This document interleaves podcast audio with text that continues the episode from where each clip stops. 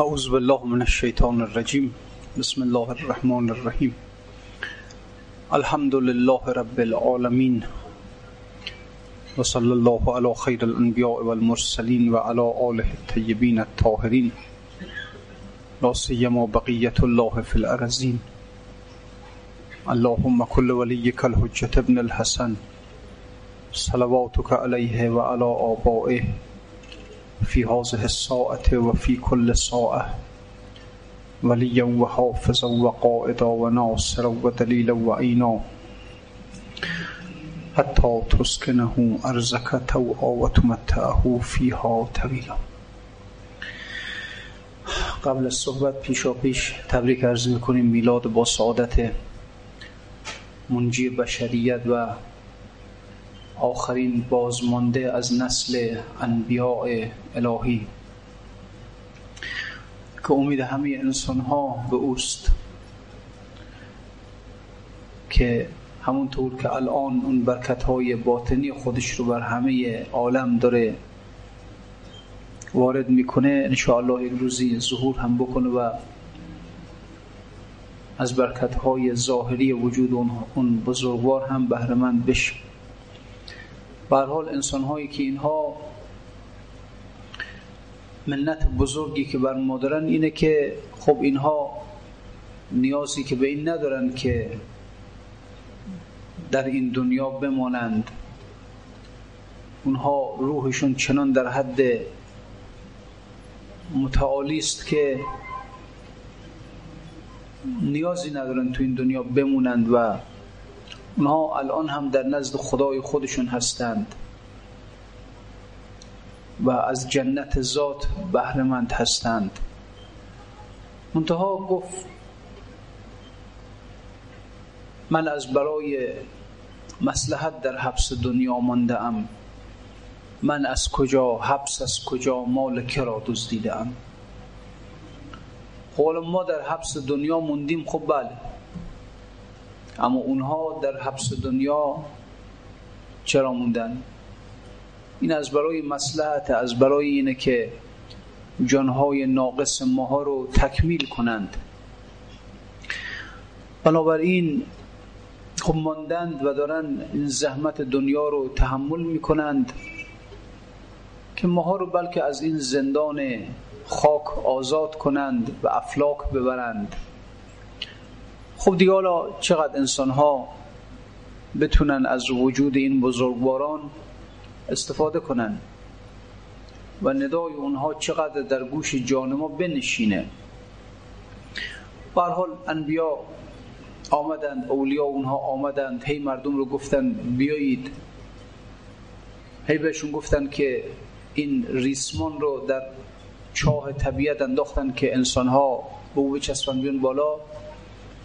اون تا دیگه گفت من رسن را نیست جرمی ای انو چون تو را سودای سربالا نبود. وقتی انسان خودش نمی‌خواد بالا بره از این ریسمان از چاه طبیعت در بیاد خب اونها چه تقصیر دارن؟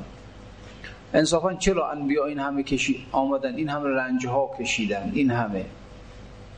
برای مزدی هم که نبود که. چه مزدی؟ امام زمان چه مزدی از ما خود بگیره؟ ولی خب به حال گفت من از برای مسلحت در حبس دنیا مانده ام مسلحتی هست. مسلحت همینه آزاد کردن جانهای ناقص. آزاد کردن. خب البته غیر از این که وجود اینها یک رحمت عامه هست بالاخره زمین و آسمان به چرخش خودش داره اداره ادامه میده. اما خب یک رحمت های باطنی هم برای بعضی ها دارن برای بعضی ها نه برای همه. برای اونهایی که یک مقداری ولو اینکه روحشان در زیر وجود دنیایشون مدفون شده اما یه ذره نیمه جانی مونده یه ذره جان در وجود این روح اینها مونده. این داره ناله می‌کنه این روح. که منو آزاد کنید. یکی برای خدا بیاد منو آزاد کنه. اینا برای همین این رحمت های خاصه اینها مال اینجور آدم هست. که روحشون نمرده دیگه نمرده. یه ذره یه نیمه جانی داره ته نفسی داره. یه ذره نفس می‌کشه در زیر این قبر وجود دنیایی که درست کردیم برای خودمون. میگه بیایید منو نجات بدید. که برای خدا بیاد من نجات بده. امام علیه السلام در دنیا میگرده راه میره. از این شهر به اون شهر. یه نفر رو پیدا کنه که یه نفر گوشش رو به این قبرهای وجود ما میچسبونه. ببینه که آیا این روح ما زنده است یا نه مرده. اگر یک نوایی یک ندایی یک ندای ضعیفی بشنو از ما خب بله. میاد و آزاد می‌کنه. اون بیل و کلنگ رو بر میداره اون تیشه رو بر میداره و خراب می‌کنه این وجود دنیایی رو. البته خراب کردنش حالا چطوریه؟ چطوریه خراب کردنش؟ این حالا دیگه جوره مختلف داره. کوچکترین چیزش اینه که مصیبت های شدیدی بر وجود انسان میریزه. انسان با این مصیبت ها با این دردها اگر صبر کنه و اگر توکل کنه این خراب میشه. یعنی ببینید این مصیبت ها حلاله حل می‌کنه. گاهی وقتا این مثلا فرض کنید که این لوله های فاضلاب گیر می‌کنه آب نمیره اسید میریزن که حل کنه. اونجوری ها این غم ها و قصه ها اسیده حل می‌کنه. اون رسوبات وجود دنیایی رو که روح اون زیر گیر کرده نمی‌تونه آزاد بشه. این غم ها و قصه ها اینجوریه. چون ببینید عشق با اولیاء خدا عشق مجازیه. مجازی. مجازی خود مجاز در عربی به معنی محل گذره به معنی پله. مجاز در اصل اسم مکان یعنی مجوز بوده در اصل. مثل مطبخ. میشه محل طبخ.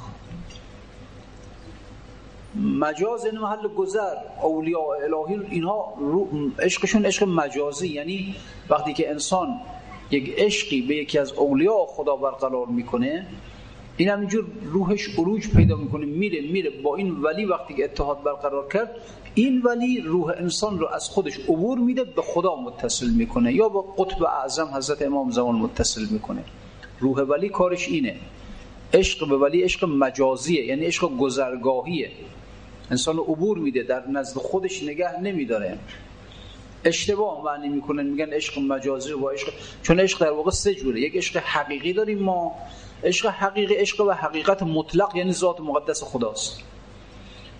عشق حیوانی داریم که عشق به زیبایی های مادیه مثل عشق به یک خانه عشق به یک ماشین عشق به یک مقام عشق به یک انسان به خاطر زیبایی های ظاهریش. عشق حیوانی انسان رو در نزد خودش نگه میداره. یعنی وقتی یه آدم عاشق یک آدم دیگه میشه به خاطر زیبایی های ظاهریش خب اونجا میمونه دیگه.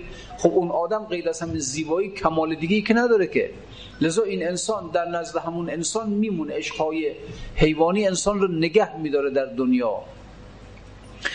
اما چیزی که هست عشقهای مجازی عشق, عشق به روح ولی خداست.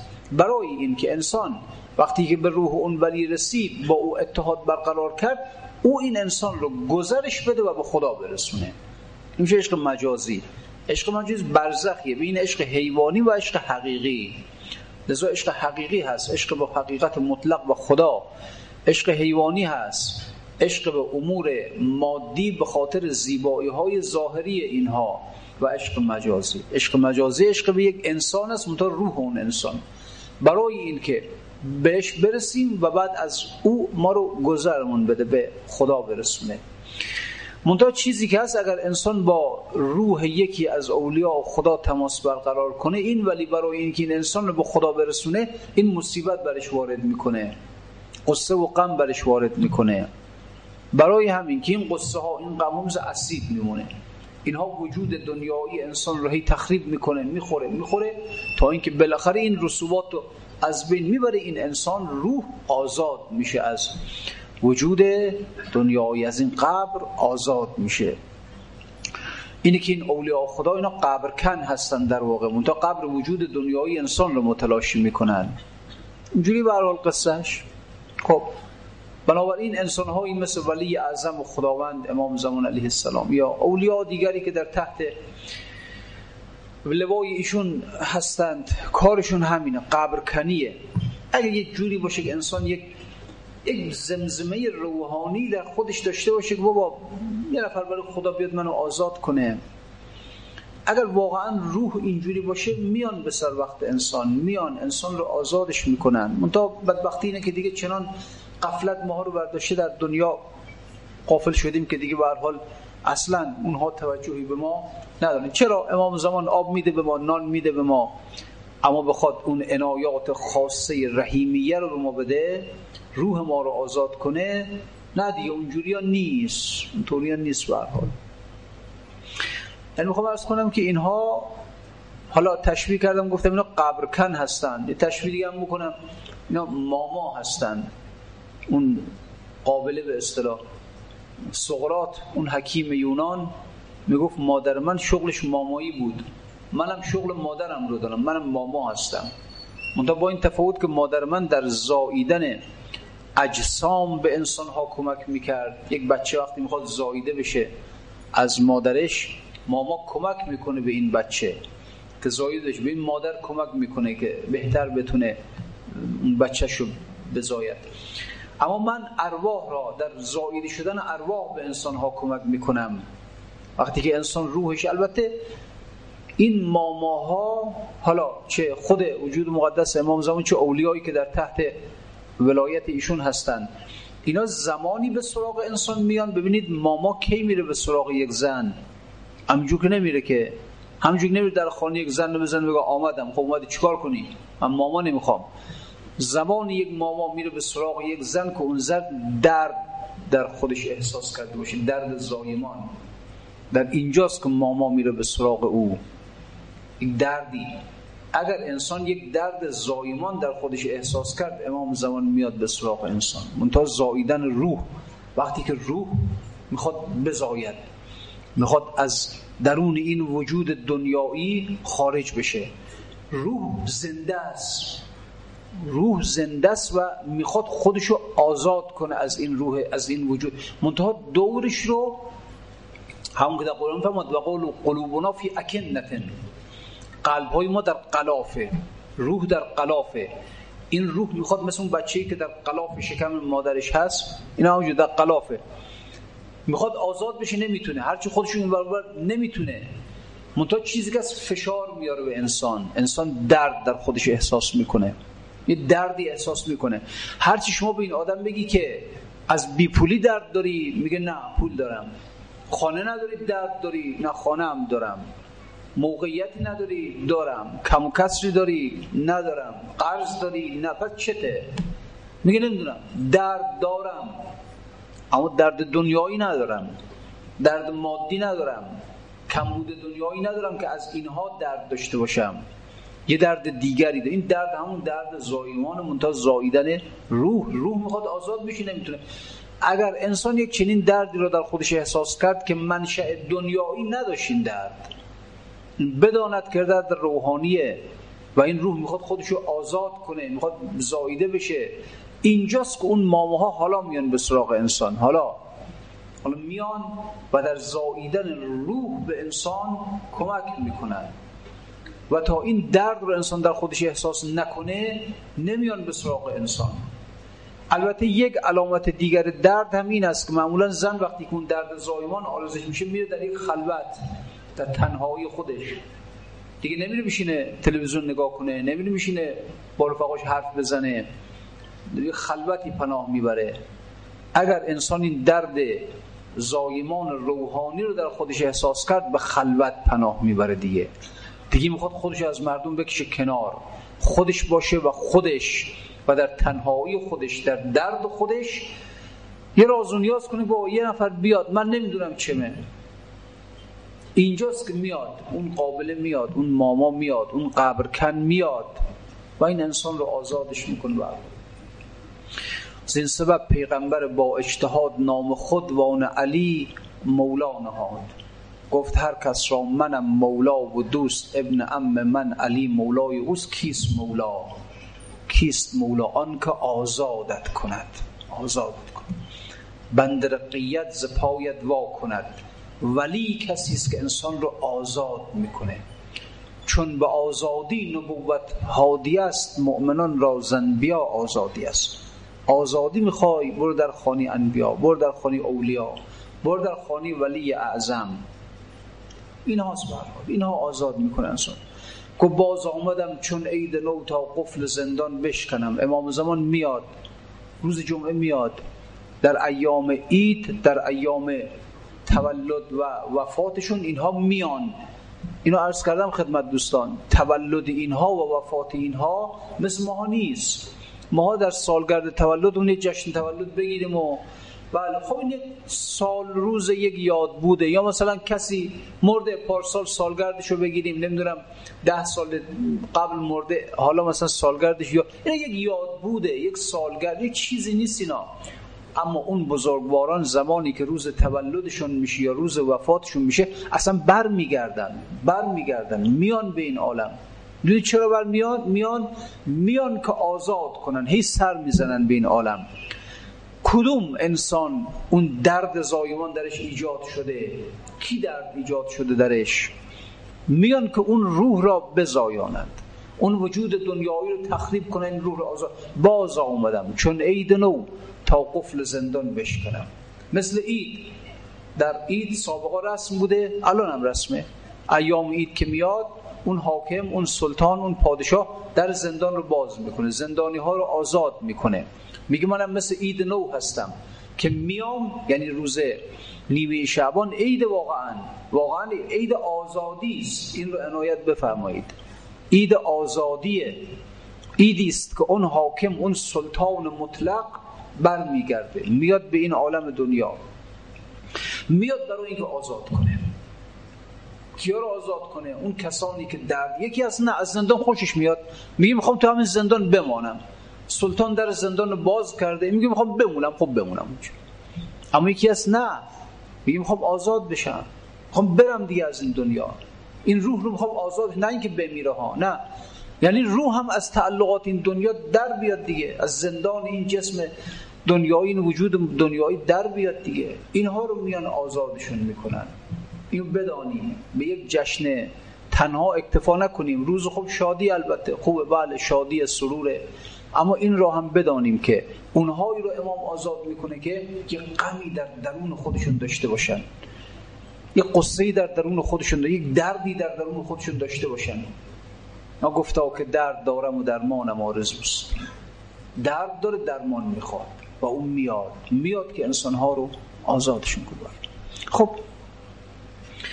صحبت در این بود که لغمان یک بنده ای بود ولی این بنده به قدری بقدر این بنده محبت مولای خودشو و اون ارباب خودشو داشت که اون ارباب اصلا او هم عاشقی شده بود. و لذا هر وقت می‌خواست تعام لذیذی بخوره اول پیش لغمان میذاش. یک رابطه حبی بین این ارباب و این غلام به وجود آمده بود. این رابطه حبی بین هر غلام و اگر بین انسانی که بنده است حالا اینجا بین لغمان که یک بنده است و اربابش. اگر هم انسان بتونه همین رابطه حبی رو بین خودش و ارباب خودش که خداست برقرار کنه این رابطه حبی رو برقرار کنه بین خودش و خدا. اینجا انسان تسلیم محض خدای خودش باشه. خدا از انسان تسلیم می‌خواد. خدا از انسان غرور نمی‌خواد گردن کشی نمی‌خواد من چنین من چنان. تسلیم می‌خواد. یکی از عرفا میگه میگه من بندگی را من بندگی را از یک از یک غلامی آموختم یک برده. میگه در یک راهی داشتم می‌رفتم یک برده یک غلامی داشت می‌رفت. منم همراه شدم باهاش. گفتم نامت چیست؟ گفت هرچه بنامند. گفتم چه میپوشی؟ گفت هرچه بپوشانند. گفتم چه می‌خوری؟ گفت هرچه بخورانند. گفتم کجا زندگی می‌کنی؟ گفت هر جا بنشانند. ها دیگه گفت من بندم من بردم از خودم که اختیار ندارم. من که نمی‌تونم بگم این غذا رو می‌خوام این نمی‌خوام. این لباس رو می‌خوام این نمی‌خوام. این خونه نه به من چه؟ هر هر چه بنامند منو هر چی صدا کنند من اسمم همونه. هر غذایی که بهم بخورانن خب همونو می‌خورم. هر جا بنشانن همونجا میشینم. هر چی بپوشانن همونو میپوشم. من یه بندگی را از این یاد گرفتم. از این یاد گرفتم. که در مقابل خدا بگم خدای تسلیمم هر جا منو بنشانی هر چی بپوشانی هر چی بخورانی هر چی بنامی این بندگی است تسلیم محض. اینکه افوض و امری الله امر خودم را به خدا واگذار کردم. من چیکارم که بخوام؟ المؤمن کلمیت بین یدی القصال مؤمن باید مثل یک مرده باشه در بین دو تا دست قصال. قصال به این ور میگردونه میگرده. به اون ور میگردونه میگرده. از خودش دیگه حرفی نداره بگه اینجوری کن اینجوری نکن که نه دیگه. اختیار این مؤمن این است. این تسلیم. در سایه این تسلیم این این یک رابطه حبی اینجا برقرار میشه بین انسان و خدا. رابطه حبی و عاشقانه در اینجاست که خداوند تسلیم ببیند از انسان. و خب بله دیگه. به هر حال به اینجا رسید مولوی. که دانش ناقص کجا این عشق زاد؟ عشق زاید ناقص ما بر جماد. این عشق به خدا محصول یک شهود است یک دانش کامل. دانش کامل ببینید دانش دو جوره علم دو جوره. یه وقت به قول منطقیون میگن علم حصولی یه وقت میگن علم حضوریه یه وقت ما میشینیم با عقل خودمون حساب کتاب می‌کنیم. میگیم خب بله این عالم هست این درخت ها کوه ها دریاها ماه ستاره. اینا یه جوری که باید یک خدا داشته باشن. خب بله انسان اعتقاد به خدا پیدا می‌کنه. یعنی از راه استدلال های عقلی پی به خدا می‌بره. اما این خدا کو؟ نمی‌دونم. کجاست؟ نمی‌دونم. چی جوریه می‌دانم که هست. خب. این یه جور علمه. علم به این که خدایی هست اما کو نمی‌دونم. نمیبینمش. یه وقت نه یک علمی است که انسان خدا را می‌بیند خدا را شهود می‌کند. اگر انسان به چنین علمی برسد میگه این عشق محصول شهود است. علم شهودی انسان وقتی که یک زیبا را می‌بیند عاشقش میشه. و لاله صد سال بیان برای ما تعریف کنن که یه نفر خیلی زیباست. خب باشه. عاشقش که نمیشیم که عشق محصول شهود است محصول دیدنش. دیدن از هفته قبل مثال زدم به اون زنانی که زلیخا رو ملامت می‌کردن. وقتی دیدن یوسف دیگه دست از ملامت برداشتن دیگه. گرش ببینی و دست از ترنج بشناسی روا بود که ملامت کنی زلیخا را. تو اگر دیدی خدا را و بعد عاشق او نشدی بعد خب چی کنی اگر می‌بینی که امام سجاد رفته در نماز ایستاده بعد که نماز تا بچهش از روی پشت بام میفته پاش میشکنه توی خانه ولوله برپا میشه بیایید بچه رو بگیرید نمی‌دونم شکسته بند بیارید داد بیداد. امام از نماز که فارغ میشه میگه چی سر صدا چیه؟ تا اون زمان نمیشنید سر صدا. اصلا نمیشنید. حالا یه مرتبه به خودش اومدیم خوب سر چیه؟ قضیه چیه؟ بچه از پشت بام افتاده. اگر انسان به شهود خدا رسید و بعد حواسش به دنیا هم بود اونجا بله بگو. اما اگر انسان به اون شهود برسد چنان عشقی و چنان حیرتی که اگر دستش به بره حالش نمیشه بچهش از روی پشت بام بیفته نمی‌فهمه.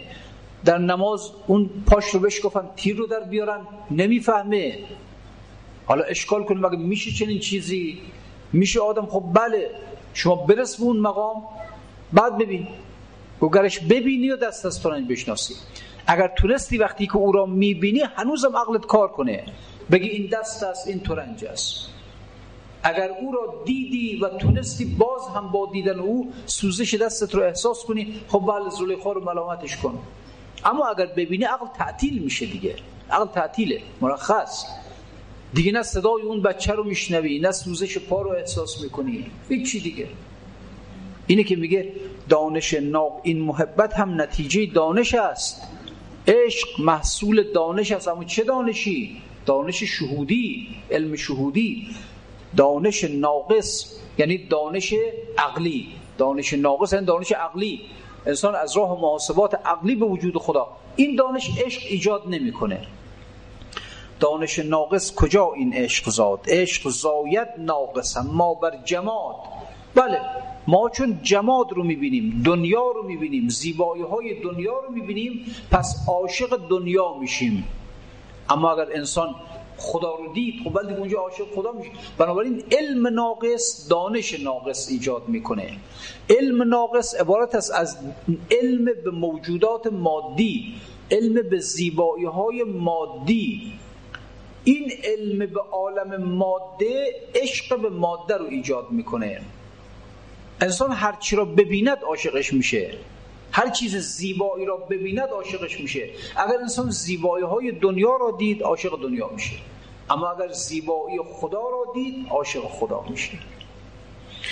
بر جمادی رنگ مطلوبی چو دید از سفیری بانگ محبوبی شنید. وقتی بر جمادی رنگ مطلوب از زیبا بینه عاشق این جمادی میشه.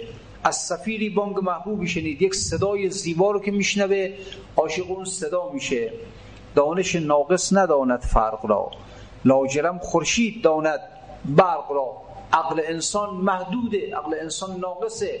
وقتی که برق رو می‌بینه اون رعد و برق. در شب تاریک یه, یه برقی می‌زنه این انسان خیال می‌کنه که این برق خورشیده. چه می‌فهمه؟ برق را نور برق را از نور خورشید چه می‌فهمه؟ نور برق یک نور ضعیفه یک نور ناپایداره یک نور چند لحظه ای است یکی دو ثانیه است. اما این انسان بیچاره رو خورشید حساب می‌کنه. عقل وقتی که به این دنیا نگاه می‌کنه این دنیا مثل برق میمونه. همه زندگی این دنیا. حالا نش از هفتاد سال عمر ما در این دنیا. همه میلیاردها میلیارد سال عمر این عالم مثل یک برق میمونه. حالا بریم به عالم قیامت. انسان بره به عالم قیامت. بعد در اونجا می‌بینه که همه لذا خدا وقتی می‌پرسید چقدر تو دنیا بودید میگن یک روز یک قسمتی از روز.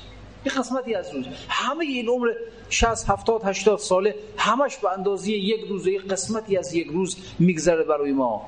دن در اون دنیا به نظر انسان میاد. همین هم هست واقعا. بنابراین همه این عالم از سر تا تهش به اندازه یک برق آسمانه. منتها این عقل خیال می‌کنه که این عالم پایدار است. این عالم ماندنی است اشتباه می‌کنه. دانش ناقص نداند فرق را. لاجرم خورشید داند برق را. برق می‌بینه خیال می‌کنه خورشیده. چون که ملعون خواند ناقص را رسول بود در تعویل نقصان و عقول. میگه حدیث از رسول خدا هست که کل ناقصن ملعون. هر ناقصی ملعون است. خدا لعنتش کرده. البته لعن یعنی دوری از درگاه خدا. خب حالا میگه یعنی چی؟ این ناقص یعنی چی؟ یعنی نقص جسمانی؟ یعنی این منظوره؟ یعنی اگر کسی نقص جسمانی داشت ملعونه یعنی مثلا فرض اگر کسی چشم نداشت از نعمت بینایی برخوردار نبود اگر شنوان نداشت کر بود کور بود دست نداشت پا نداشت. یعنی این ملعونه میگه نه. ملعون بودن ناقص بودن ناقص بودن جسمانی نیست. بله چون که ملعون خواند ناقص را رسول بود در تعویل نقصان و عقول. یعنی اگر انسان عقلش عقل ناقصی باشد این ملعونه این از خدا دوره. زان که ناقص تن بود مرحوم رحم نیست بر مرحوم لایق لعن و زخم. میگه انسان وقتی که از لحاظ جسمانی ناقصه این ملعون نیست این مرحومه. یعنی وقتی که انسان کسی را می‌بیند که از لحاظ جسمانی ناقصه رحم می‌کنه بر این. اما اگر ببینیم کسی عقلش ناقصه آزم رحم می‌کنیم برش. خب نه دیگه. یا آدم بی عقل یک آدمی که عقلش کمه ببینید نقص جسمانی حالا بعد میگه میگه نقص عقلت نقص عقلت عقل استان که بدرنجوری است موجب لعنت سزای دوری است زان که تکمیل خردها دور نیست لیک تکمیل بدن مقدور نیست. میگه نقص عقلانی با نقص جسمانی یک فرقی داره.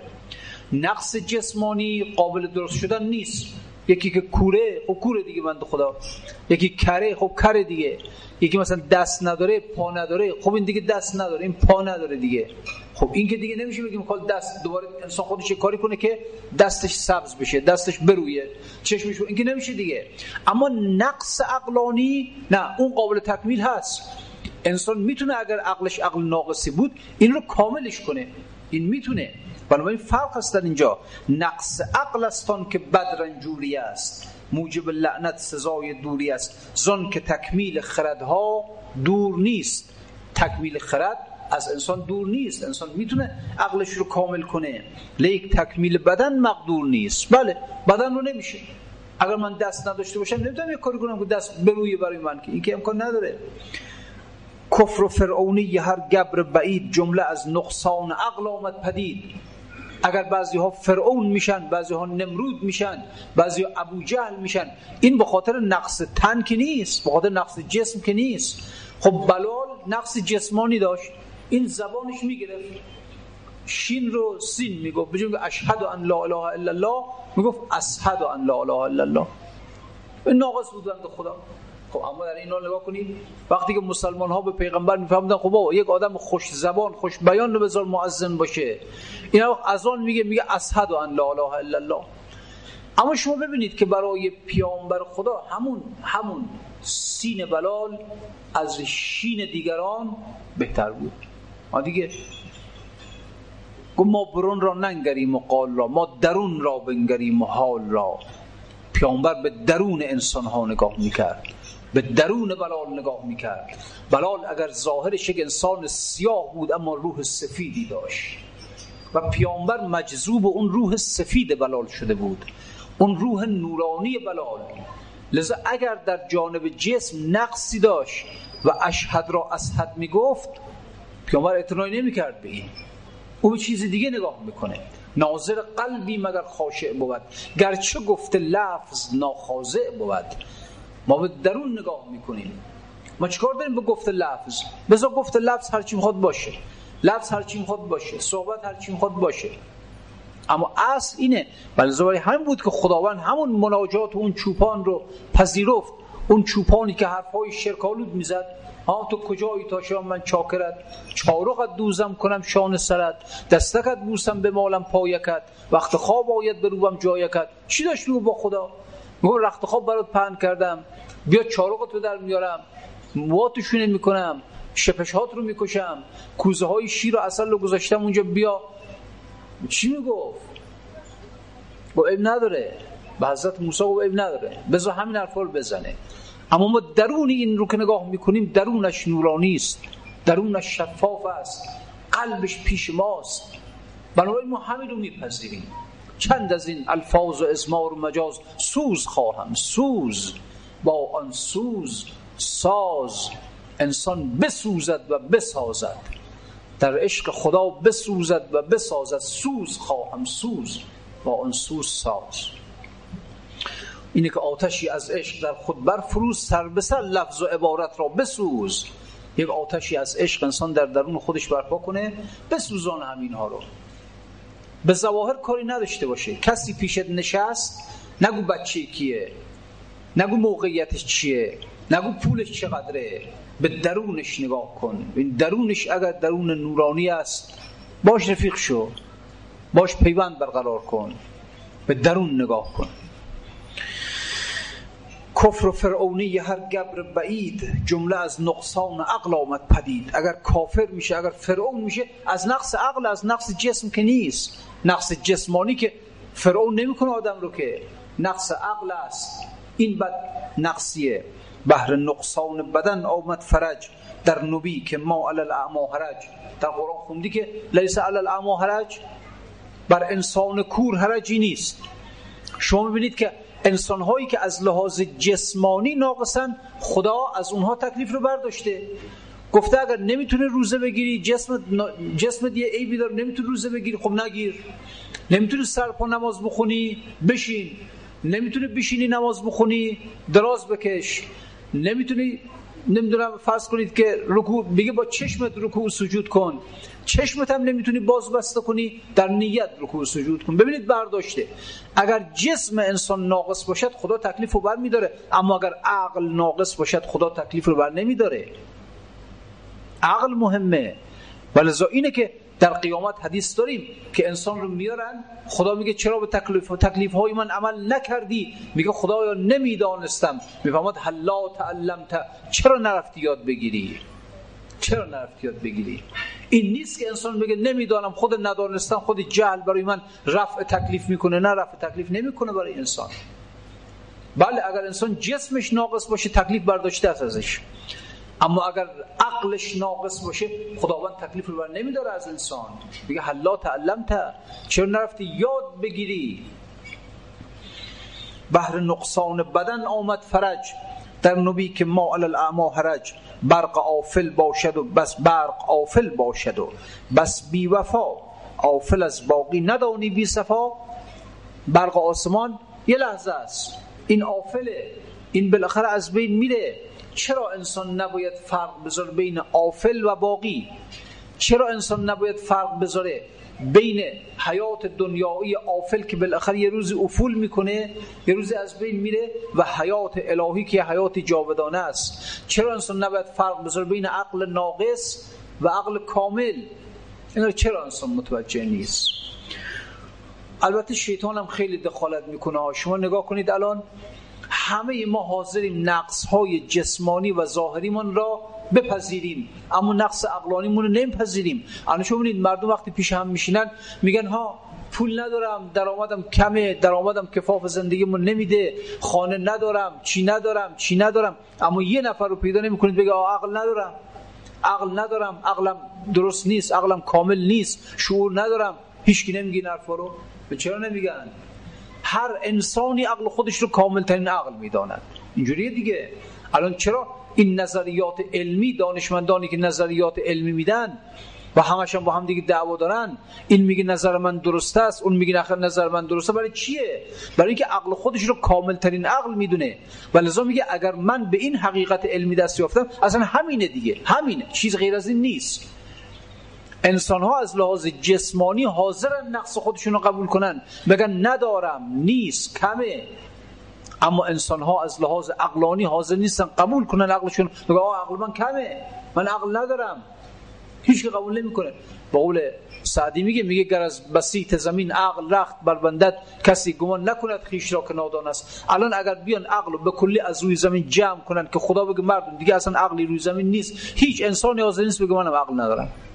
همه میگن عقل دارم عقل من هم در نهایت کمال. شیطان دیگه انسان رو بنابراین وقتی که انسان عقل خودش رو در کمال دانست دیگه دنبال تکمیل عقل نمیره دیگه. این انسان در نقص عقل میماند و کل ناقص ملعون هر ناقصی هم ملعونه.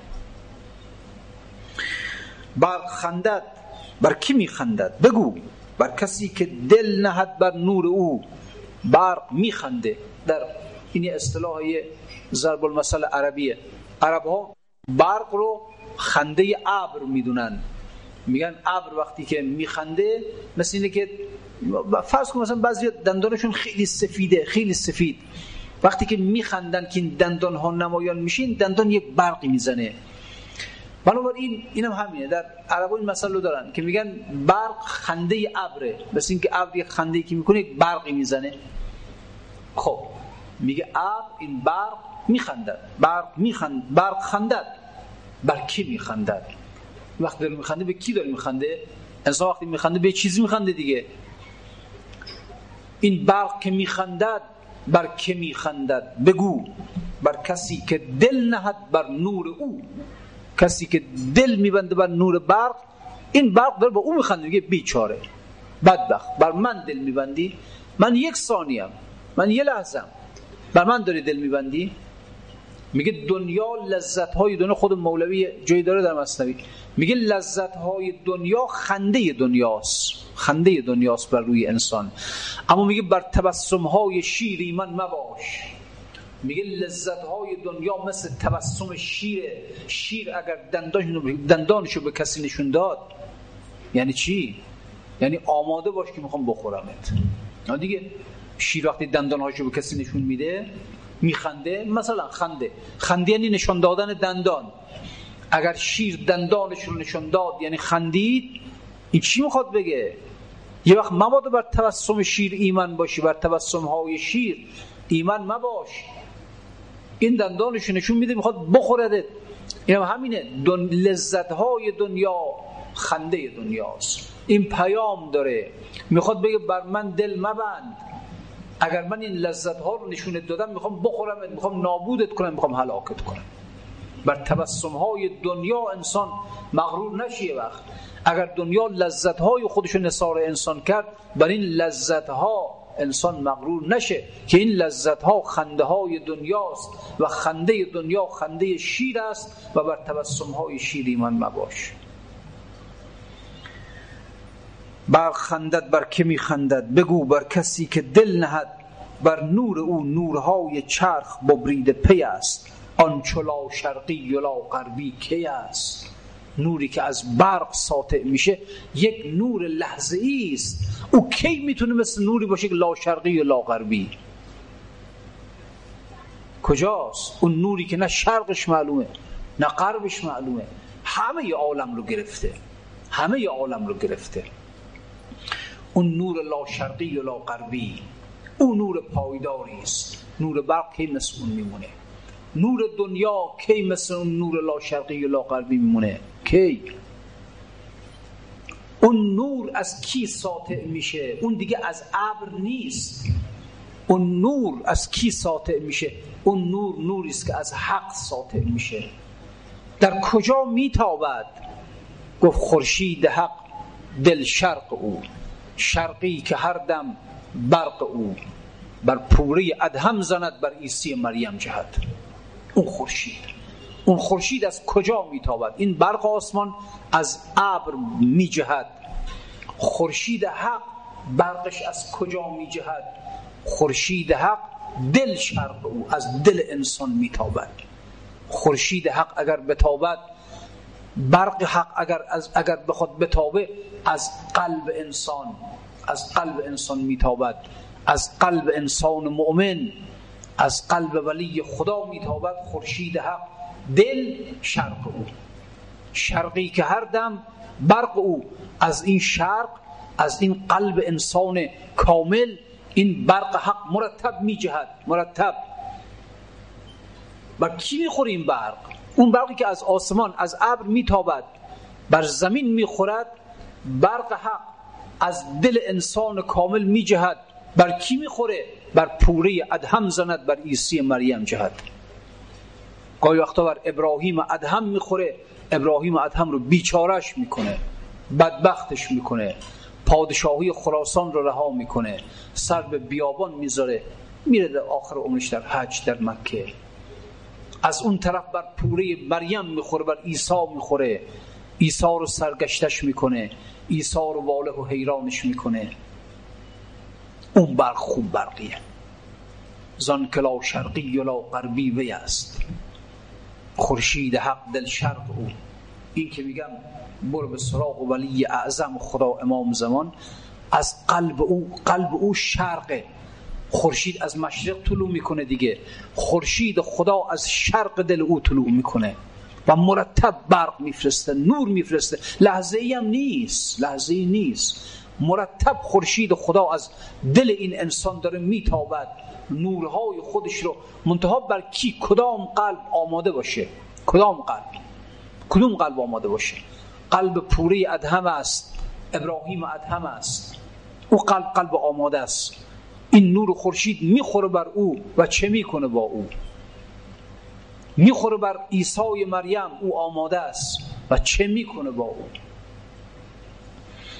نورهای چرخ ببرید پی است آن چلا شرقی و غربی کی است؟ برق را چون یختف الابصار دان نور باقی را هم انصار دان. اون برقی که از آسمان میجهد یختف الابصار. یعنی چشم انسان رو یه لحظه یه لحظه پر نور می‌کنه اما یه لحظه فقط. همین. اما نور باقی را همه انصاردان اون نور خدا اون نور خدا که از قلب ولی الله داره می‌زنه او انصار است نصرتت میده یارید می‌کنه. همیشه جلو پای تو روشن داره. تا از این بیابان دنیا بالاخره تو رو برساند به ذات حق. بر کف دریا فرس را راندن نامه ای در نور برقی خواندن. از حریسی عاقبت نادیدن است. بر دل و بر عقل خود خندیدن است. انسان روی دریا به خود راه بره. خب نمیشه.